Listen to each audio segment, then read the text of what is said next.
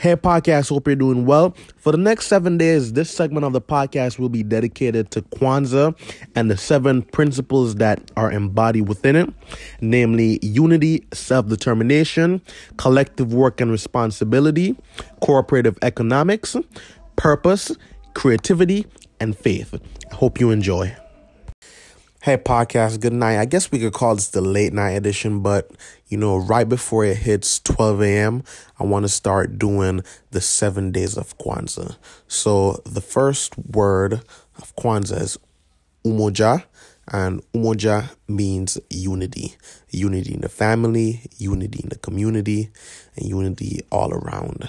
And I, be- I believe in unity, you know. It's the thing that has kept us as human beings alive throughout the years. It's something that we all subconsciously do.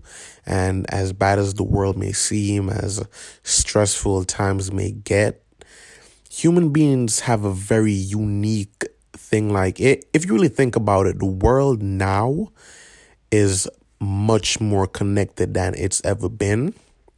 But because the method of communication has changed, people cast severe judgment over it. But I think that in in a lot of ways, we are closer than we've ever been. Now, it's not to say that technology is perfect and it's not causing a lot of negative changes, but think about it for a little bit and have a good night.